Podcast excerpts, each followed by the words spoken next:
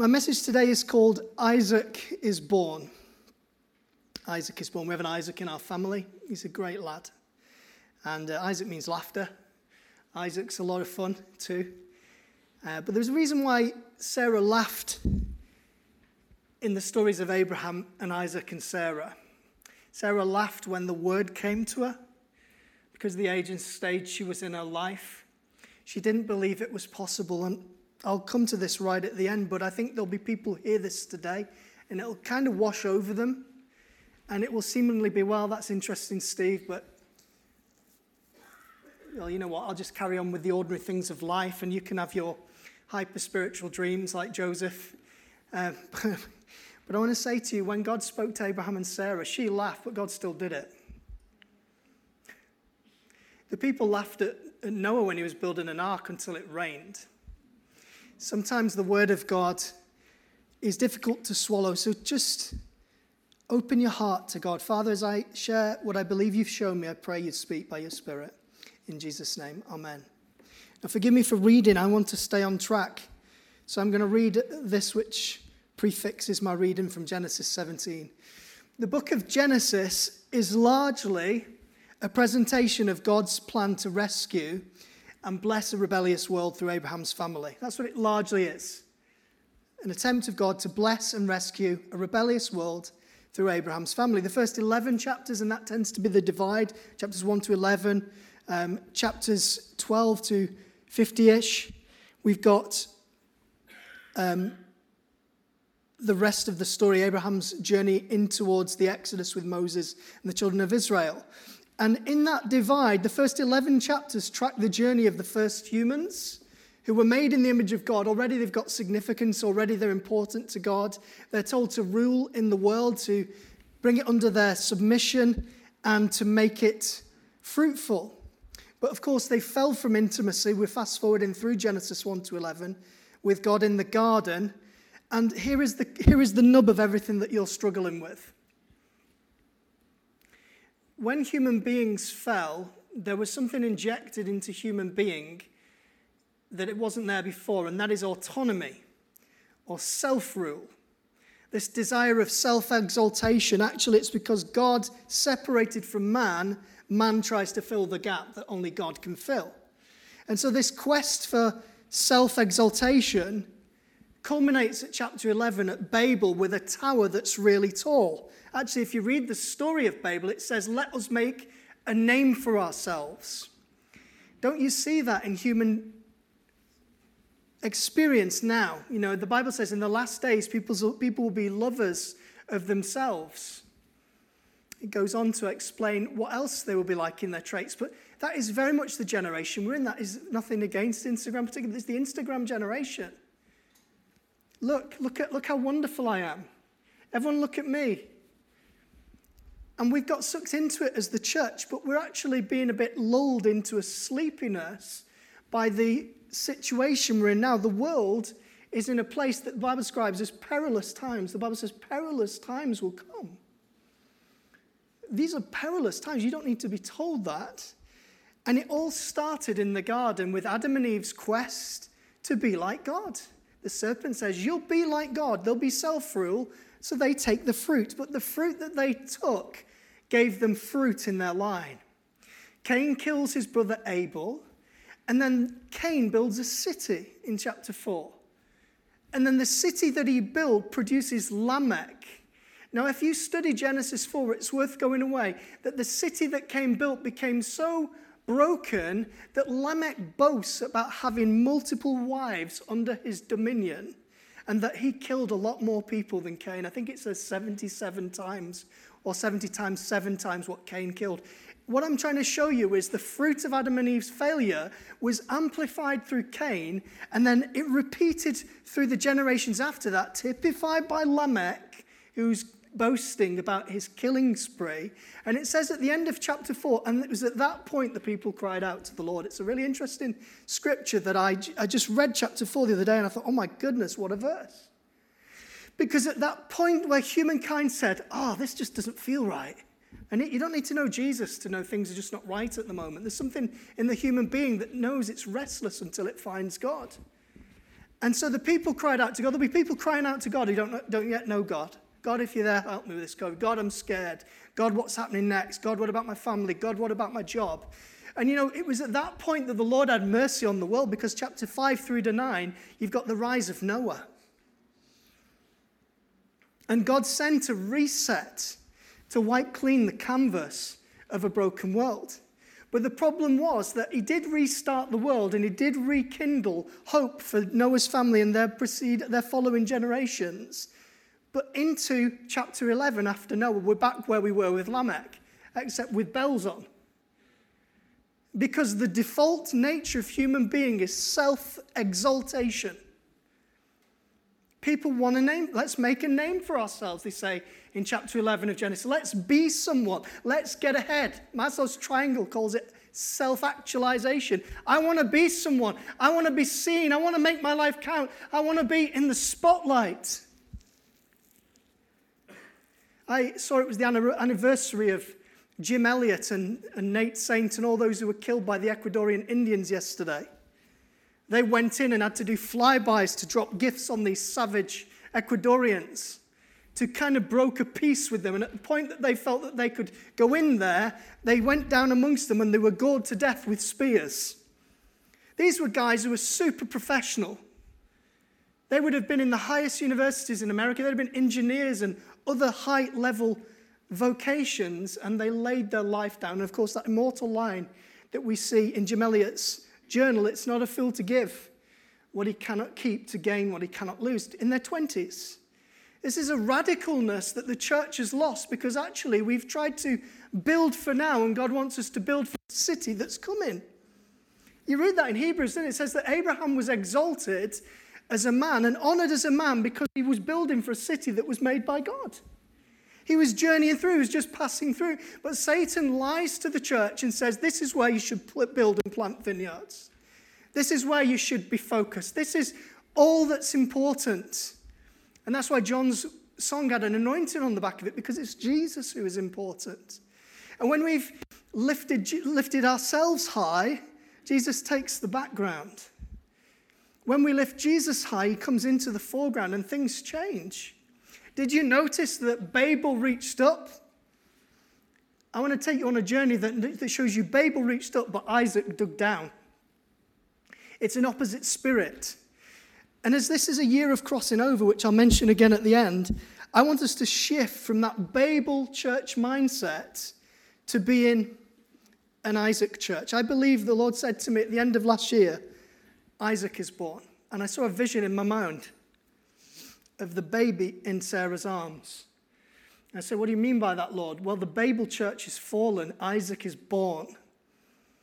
The church that seeks to be someone, to market itself into popularity, to show what it can do, is exactly what's going wrong in the first chapters of Genesis. It's sin within the church. Anything that draws attention to itself over Jesus is self worship, and that's idolatry. It's what Satan did. It's what brought Satan's fall. It's proud, it's self interested, it's against design. And the Lord is saying to us as we turn in 2022, this is a crossing over period, and some of us will survive it. I don't mean physically, mortality wise, I mean in spiritual terms, and some people will just not cross over, like Moses. I'm really preempting my ending. Like I mentioned last week, Numbers 20, Moses, in the glory of God, God's glory touched him, said to him, Speak to the rock. The water flowed out of the rock when Moses hit it. He didn't do what God said. He got angry with his people and he hit the rock in temper. And God said, Because you've not obeyed me, you will not cross over. Joshua and his generation will go into it. There'll be some people who try to operate by the strength of their own arm in this season, and it worked on a level. See, there's always fruit from preaching the Bible, there's always fruit from believing by faith, but God wants intimacy. This is what we were designed for. Jesus said, I only ever do what I see the Father doing. Can you believe that? I only ever do what I see the Father doing. How intimate is that? He is so close to his heavenly Father that he's observant spiritually. He's what the Old Testament and New Testament idea of a prophetic seer. He's seeing what the Father's doing in every moment, and he's not responding to the impulses and needs around him. A lot of people, pastors, leaders in this world, we are overwhelmed by the need. And we're considered callous if we don't respond to it. Jesus would have been an unpopular pastor sometimes. Well, you should have gone and visited Lazarus, Jesus. No, no, this is for the glory of God. He lived intimate with the Lord and he modeled it for us to follow. Jesus said, The works that I did, you, you will do as well.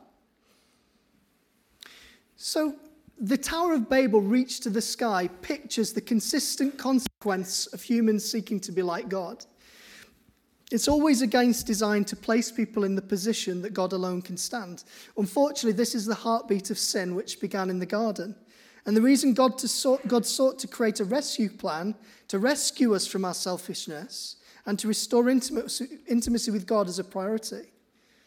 I believe, and I write this and read it to you now, that God has shown that this is a reset season in the last few years, as traumatic as it's been. And it's allowed, and He's allowed it, otherwise He wouldn't be sovereign, to demolish the church's Babel mindset. Some people haven't yet got the memo. And we're still bumping along until those that, that do take us across over into the promised land. Some people will be intimate with the Lord and will move things in this natural realm because they know the Lord.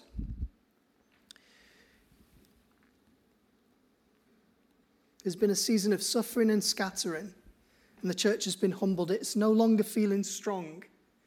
In fact, it feels weary and largely unproductive. It reminds me a little bit of Sarah and Abraham. Weary, unproductive, hoping for a better future, but trying to clamber its way out of where it's been. Do you see, even in Abraham's journey, there's a man who's flowing out of those first 11 chapters doing exactly the same thing. Even people of God, leaders of God, can do things by the strength of their own arm. I'm sure you know that. Abraham, what does he do? God's promised him to impact the nations as numerous as the stars of the sky, so will your descendants be as the sand on the seashore. So, what does Abraham do? He sleeps with his, his servant, Hagar, his wife's servant, and produces an Ishmael. Over church history, there has often been IshmaelMinistries.com. There's often been the marketing of look what we can do, even if it's from good intentions.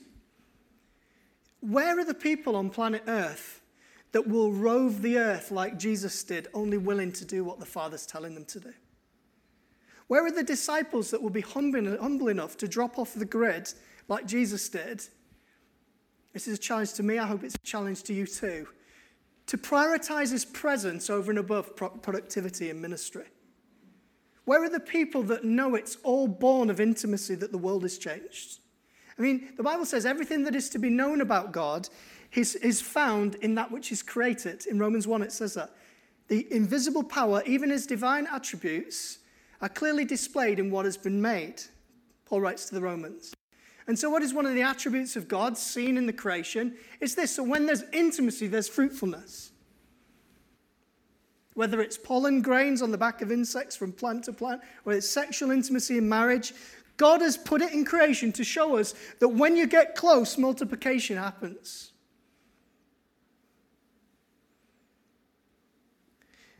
And I wish we'd learn this lesson. I wish I'd learned this lesson. More than, you see, some of us, we pursue God almost to gain his approval rather than because we're in love with him or to get close to him to, to him to get power for ministry, or to move in particular gifts? Where are the people that will just enjoy God because God is wonderful? Where are the people that are in love with God? Really love God? The more I go on in life, the less impressed I am by people, the more impressed I am with intimacy. I'm not at all impressed with giftedness. I know people who've raised the dead. I know people who can read your mail prophetically. I know people who most people they pray for get healed. That does not impress me.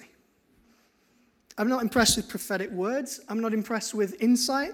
I'm impressed with people that are in love with God. I'm impressed with people that are in love with Jesus. When I find someone that's more in love with God than me, I want to be like them. I, I want to I want to find what burns in their heart to make them pursue the Lord. What's going on here? How do you do it? How do you get close to the Lord? How, how do you keep that rhythm going? I'm not interested in particular. How, how do you stay close? Because this is what we were made for, church.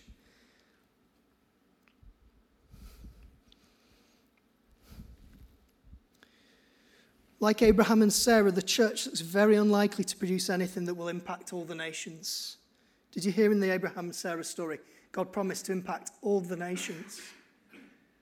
Can I say something to you that you, some of you will laugh like Sarah in this moment? Cling, cling to the pulpit here.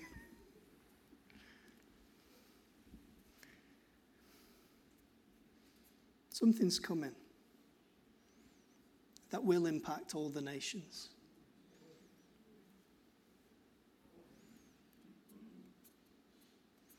You might say, well, this is, this is speaking of Jesus. If we're being specifically accurate to the Bible text, through Christ, the nations of the earth will be blessed. Of course it is.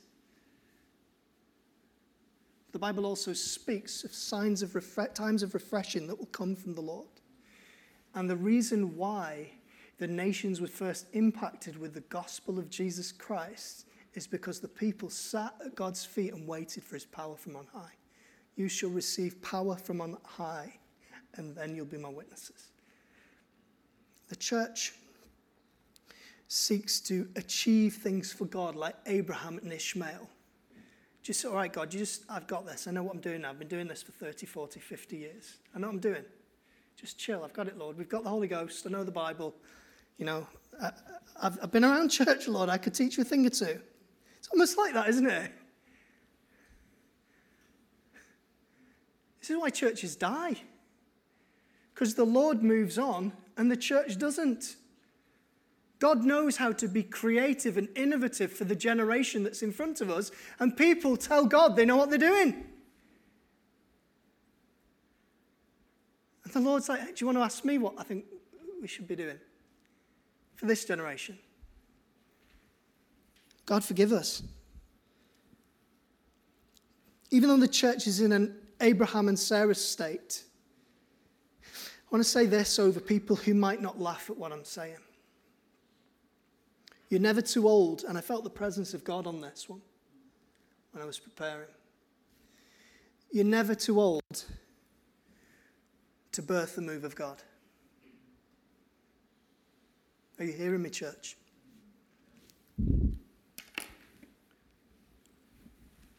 Are you hearing me, church? I'm talking chronologically here for some of you. And I'm talking physically for those who feel tired and weary, like Abraham's body, Sarah's body. It says in Hebrews and in Romans 4 Abraham's body was as good as dead. That's a pretty graphic illustration. But against what was natural, in hope, he believed God and his faith was strengthened and he grew in expectation as he heard God's promise and believed him.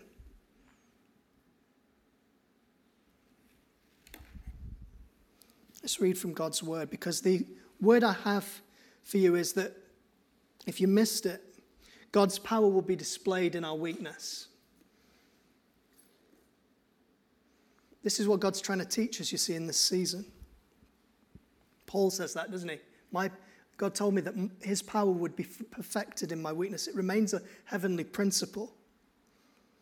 And out of this, the ashes of this COVID landscape will come the greatest move of God since the Wesleyan revivals.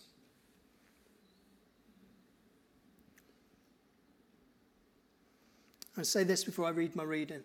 The Babel church is fallen. But the word of encouragement I have for you today is that the Isaac church is born. Let me read the scriptures. Genesis 17, verses 15 to 21. God said to Abraham, As for your wife Sarai, you shall not call her Sarai, but call her Sarah, princess, shall be her name. I'll bless her. God's making a royalty. Did you see that? He repeats this phrase from verse 16 I'll bless her, and moreover, I will give you a son by her. I will bless her, and she will become nations. Kings of people shall come from her. Then Abraham fell on his face and laughed.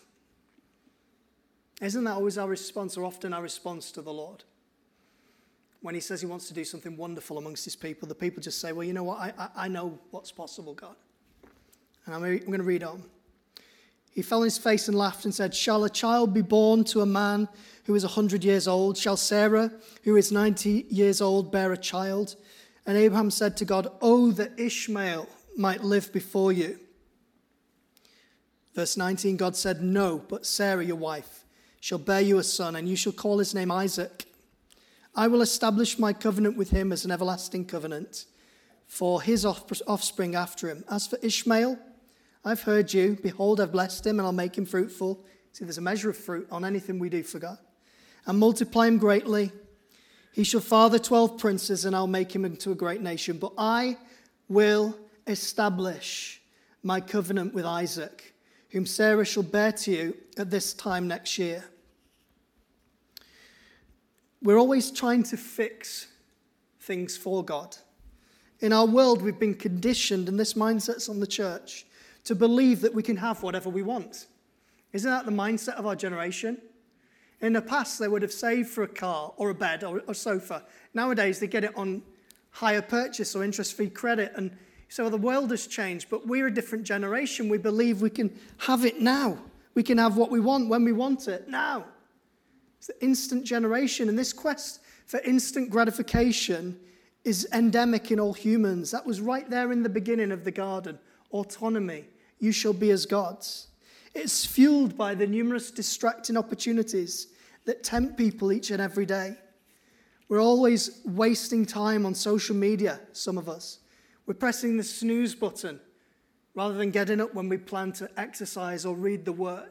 It's so much more comfortable to do that. We're eating junk food because it's accessible rather than working hard to eat well. Don't mean to put guilt trips on you, but, but this is the, the generation we're in. We're skipping that workout line on the sofa watching Netflix because it's easier.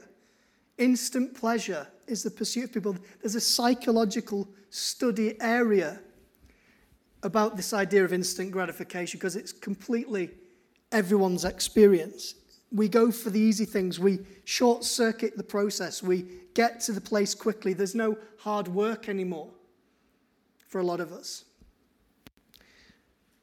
We don't work on the urgent tasks. We easily get distracted. We're spending time with box sets. We're spending money instead of saving money. We're taking loans to buy those fancy items. We're going to the discount sales because we think we're entitled to the next thing, even if we've got the previous thing. And as John said in his prophetic word, we're leaning on alcohol. Some are smoking, some are taking drugs for that dopamine hit from the brain chemicals that give us that which helps us to cope with the intensity of life. These ultimately can be summed up in one word distraction. It's a distraction from the pain of now, and it's a distraction from what we should be doing to dig in and be disciplined people, to be disciples. The church is distracted. It's got so busy with its programs pre COVID that the voice of God to direct the church was muted, like a YouTube video on pause. We've been exhausted by our busyness and we're on a fast track to build something incredible for God. That's where we were, wasn't it? Look, Lord, look what we can build for you. Do you like it, Lord? Do you like my tower? You like little Babel church, Lord? And the Lord said, Well, I, you know, well done. Do you want to see what I can do now? Surely you want me to build something incredible, Lord, for you. I think we assume we know what He wants. We've read the book, haven't we? So we're convinced we know what he wants. And so we run on ahead without waiting for his timing on things. We're convinced that God should back every enterprise that the church does. Hey, Lord, join my mission. I've got a mission, God. It's a mission week. Join my mission. Do it this way, Lord. Turn up to this event. And also, wait, Join your mission. Why don't you join mine? I'm already at work.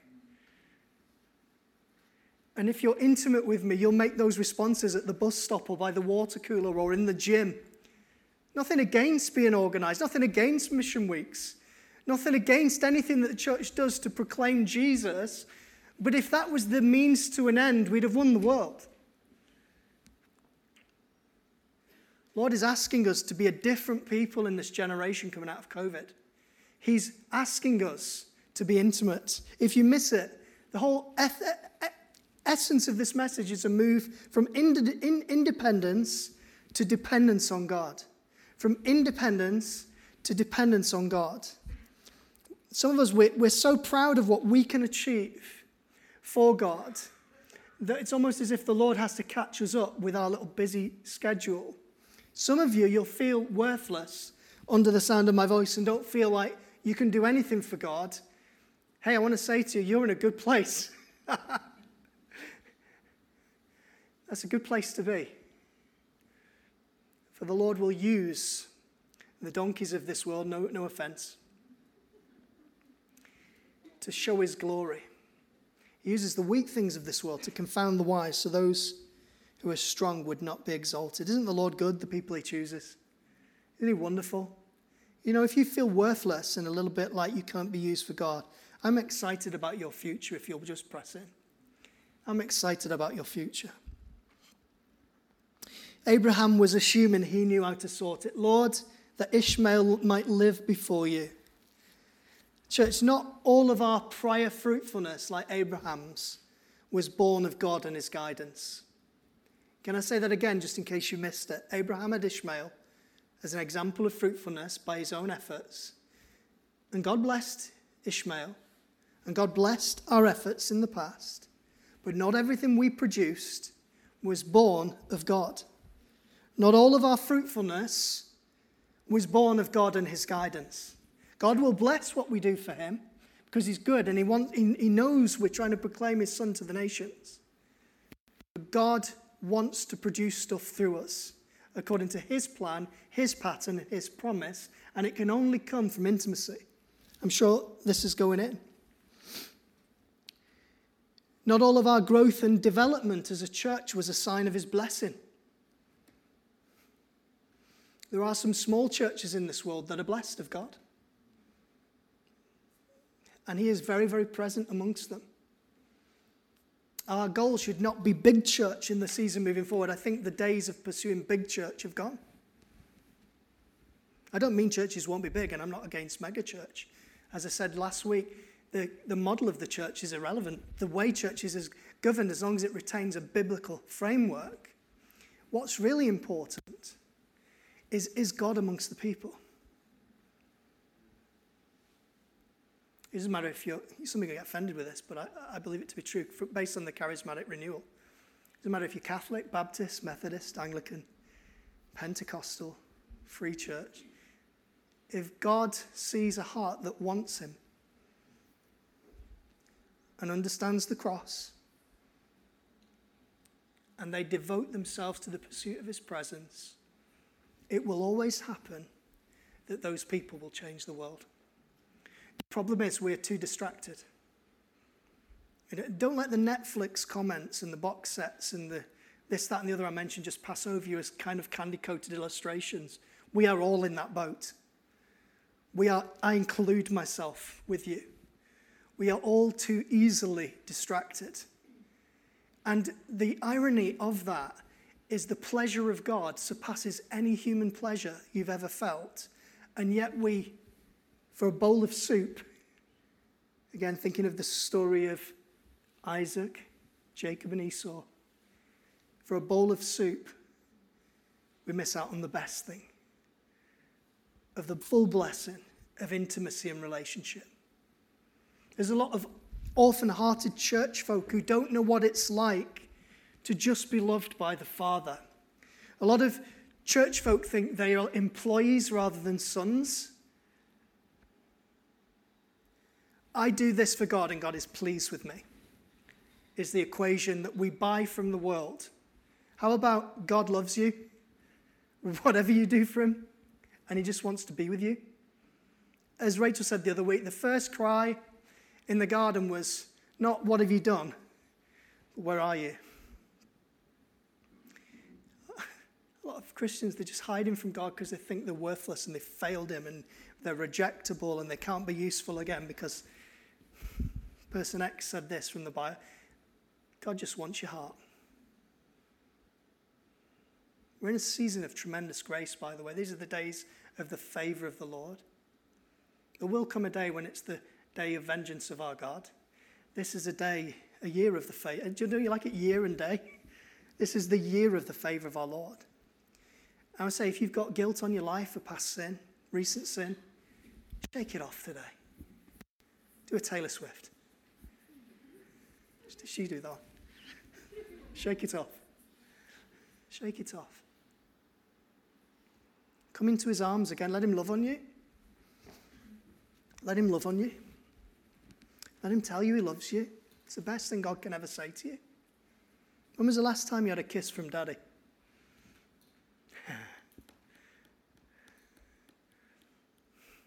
He's good at cuddles. Do you like giving you. Uh, if you had children, it's great hugging your kids, isn't it? Lewis is like me, he's, he's very tactile. Ella, I give her a kiss on the cheek before she gets bed and she's ducking under the pillow. it's very cute. Still love them. I say, I'll kiss you when you're asleep, Ella. You'll never escape from my love. God wants his embrace over everything. We've tried to do things for God. I remember a story about a Chinese missionary that went to study the phenomena of Pentecostal and charismatic Christianity in America, Chinese missionary. And so he went out and he served in a big church, mega church, the story I've been told. And then he came back to quite fiery village Chinese Christians who full of the Spirit. And they said, What did you learn from the church in America? Because their mindset was humble and they thought they could learn from what was happening with these mega churches to impact the China region that they were in. And the missionary said to his beloved brothers and sisters, The one thing I learned is this. And of course, they were eyes, ears, heart open, ready to receive this new learning. Chinese missionary said, It's amazing what people can achieve without the presence of the Holy Spirit.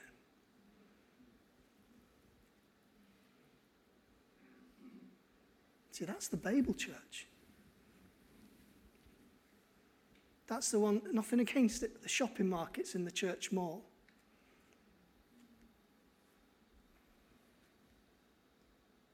Helicopter rise for the pastor from site to site.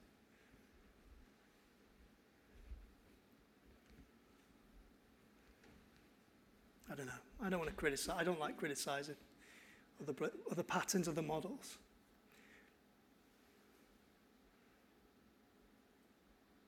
God wants our hearts.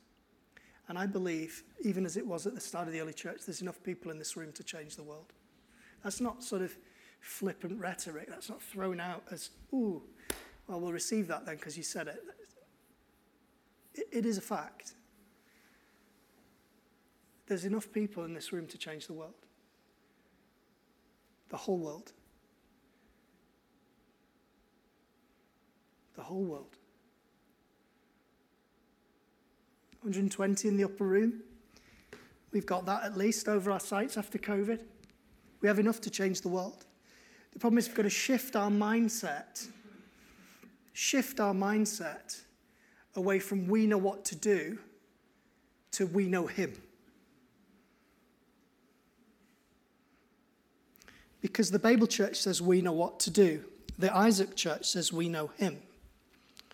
Where are the ones, I've written, who will navigate this world with an ear to heaven? We've built such tall towers in church. We've produced our Ishmaels, but God was not seeking that form of fruitfulness. He was only seeking a yielded people for his plans. Scripture says these are the children of God, the ones that are led by the Holy Spirit. I, I will read something to you, and if it troubles you, um, please come and see me. I don't mean to pastorally trouble you, but this is a scripture that we can't avoid. And it's a warning to me, and I hope it's a helpful warning to you, because I've tried to get my heads around this by looking at commentaries and other things, and I can only think the clue is in the obvious. It tends to be that way with scripture. In Matthew 7, Jesus teaching in the English Standard Version, and the title of this passage is I Never Knew You. Therein, in the summary title, is the key to what it is to be a Christian. Verse 21 of Matthew 7 says, Not everyone who says to me, Lord, Lord, and of course that Hebrew idea is Lord, it's like underline and bold, will enter the kingdom of heaven. But the one who does the will of my Father in heaven. Did you see the key is in the obvious? The expression of knowing him is operating in obedience. I desire obedience over sacrifice. In verse 22, it says, On that day, many will say to me, of course, this is the last day judgment, we assume, Lord, Lord, did we not prophesy in your name, cast out demons in your name, and do many mighty wonders and works in your name? And then I'll declare to them, I never knew you. Depart from me, you workers of lawlessness. Now, I've read that many, many times. And at the heart of that is the obvious that to be a child of God, these are the children of God, Paul says in Romans 8:14, those who are led by the Spirit of God. If anyone says they follow Christ, John says in his writings, they must be as Christ in this world. This is why the big church is shifting to value small church in this season because Jesus had large crowds, but amongst the large crowds, most people were there for the political bread Messiah, the one that would feed them bread or do the signs and wonders. It became a bit of a show. He says, To the crowd, I say this, but to you, I say that. Jesus was trying to get authentic discipleship who would walk in the dust of their rabbi, get so close to him that they were smelling of him, looking like him, covered in the dust off his feet. I believe nothing has changed in what Jesus requires of followers. Jesus said to the rich young, ruler, Leave everything that you have, sell it to the poor, come follow me, and you'll have treasure in heaven. He was radical. And he calls us not to value only the gathering, and I believe God is the God of the temple and the marketplace, but to value intimacy as the only thing from which anything you do for God comes out of. I hope as we roll through 2022, we somehow navigate as elders and leaders in this church how to strip back what we do. I, I haven't got the solutions for that. Maybe if you've got better ideas that come of the Lord, just talk to me about it. Because I do not want to burden the people with more to do, but I do want to see the people weighted under his presence. I don't want to see people feeling guilt tripped because they've not been at meeting X, this meeting, that meeting. But I want to see a people that are healthy in God and wherever they go, go, they're like Jesus in this world. You hear what I'm trying to aim for? We've been so busy, we've nearly killed our families. Pardon me. I was talking to someone I respect, I won't name them, um, one of our leaders and they said when, when, when they were younger, they had um, a meeting on Christmas Eve of, of, a house group in their house. Instead of, now, of course, we have the interesting Christmas moment where we've got carols by candlelight, but it was that the whole of church life took over that precious moment when the kids were small. And I just, I just wonder which God values more because he loves you regardless of what you do. So, does he want us to be performing seal in church to show our devotion? Nothing against church service on Christmas Eve. I love Chris Christingles and carols by candlelight. Or do we get our kids bitter towards God because parents are always doing church stuff? My son loves Jesus with all his heart. He's full of the Holy Ghost. He's seen the blind see, the deaf hear, genuinely, with me on mission. He's prayed for people with bad backs they've straightened up the moment he's starting to articulate, Dad, you never stop working. He, said it's always, he went back to school after Christmas, he said it was church all the time. Church, church, church. Now, it's because he's got two people in the same house doing church, church, church. But as a leader, that's an alarm bell, isn't it? It's the same thing for you as your families. I value your 24 7.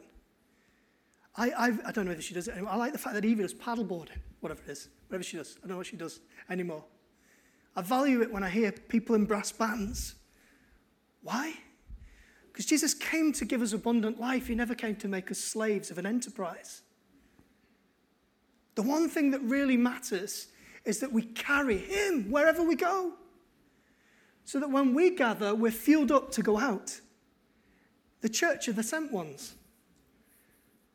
The ecclesia, the people called out to have an impact outwardly in the world. And I'm being honest with you, I want to make the church less busy so that it can be more fruitful. But let's do that journey together because I don't know how to do that. Particularly when it's multi site, three churches. Everyone's got a, new, fresh idea for theirs. Come and join, come and help this church, come and help that. And we, we run ragged. The, church, the world is not attracted to people who look exhausted. The world is attracted to people that are intimate with the Lord. Because then you have something that they don't have. Are you still with me, folks? I'm going to bring this to a close for the sake of time, but I just want to show you one more thing before I do. You see, Babel reached up, but Isaac dug down.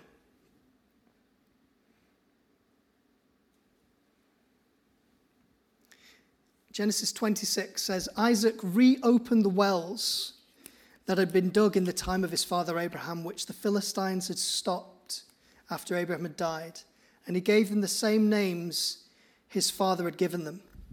Isaac's servants dug in the valley and discovered a well of fresh water there.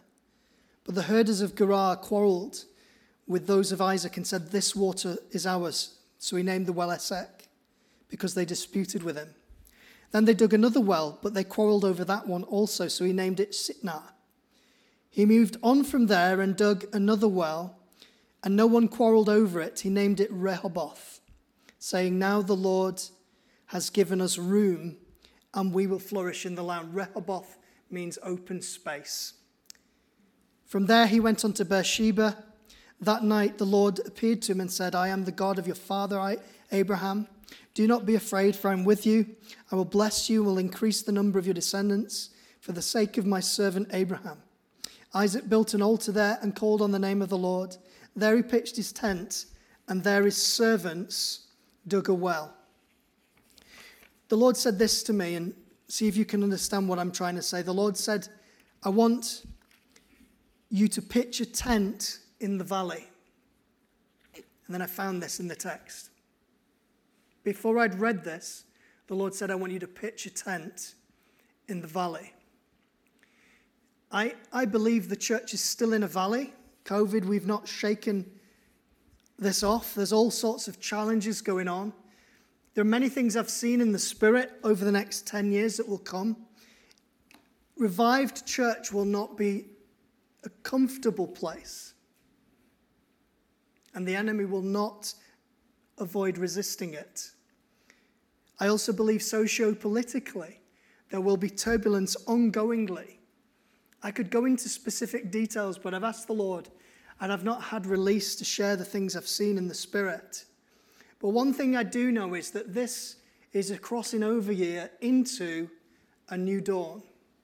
I believe 2023 will be a different feel to where we've been the last however many years. God showed me that in June of 2020.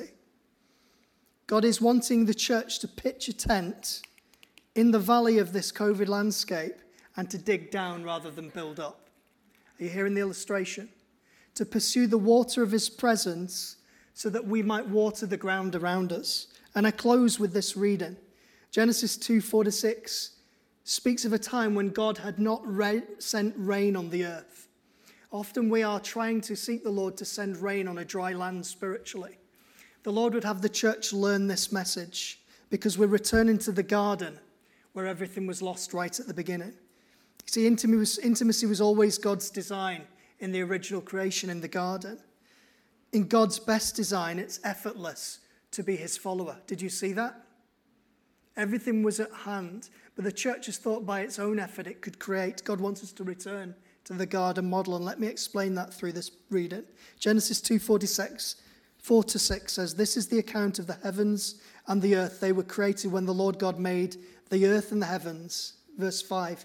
Now no shrub had yet appeared on the earth, and no plant had yet sprung up. Here's the key For the Lord God had not sent rain on the earth, and there was no one to work the ground, but streams came up from the earth and watered the whole surface of the ground. It was here that the Lord planted a garden, no rain necessary, because streams came up from the earth. That's how the plants were irrigated.